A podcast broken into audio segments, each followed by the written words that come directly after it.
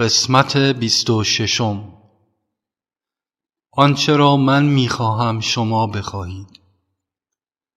در عوض این که بخواهید آنچه را که شما می‌خواهید من بخواهم همیشه خواست مرا انجام دهید. اغلب شما می‌خواهید که خواست من این باشد که خواست شماست. آنگاه که به عقص رضایتم به خواست خود موفق می‌شوید شادمان گشته به دیگران می‌گویید که همان خواست من بوده است. می‌دانم خواست مرا خواست خود نمودن برایتان آسان نیست.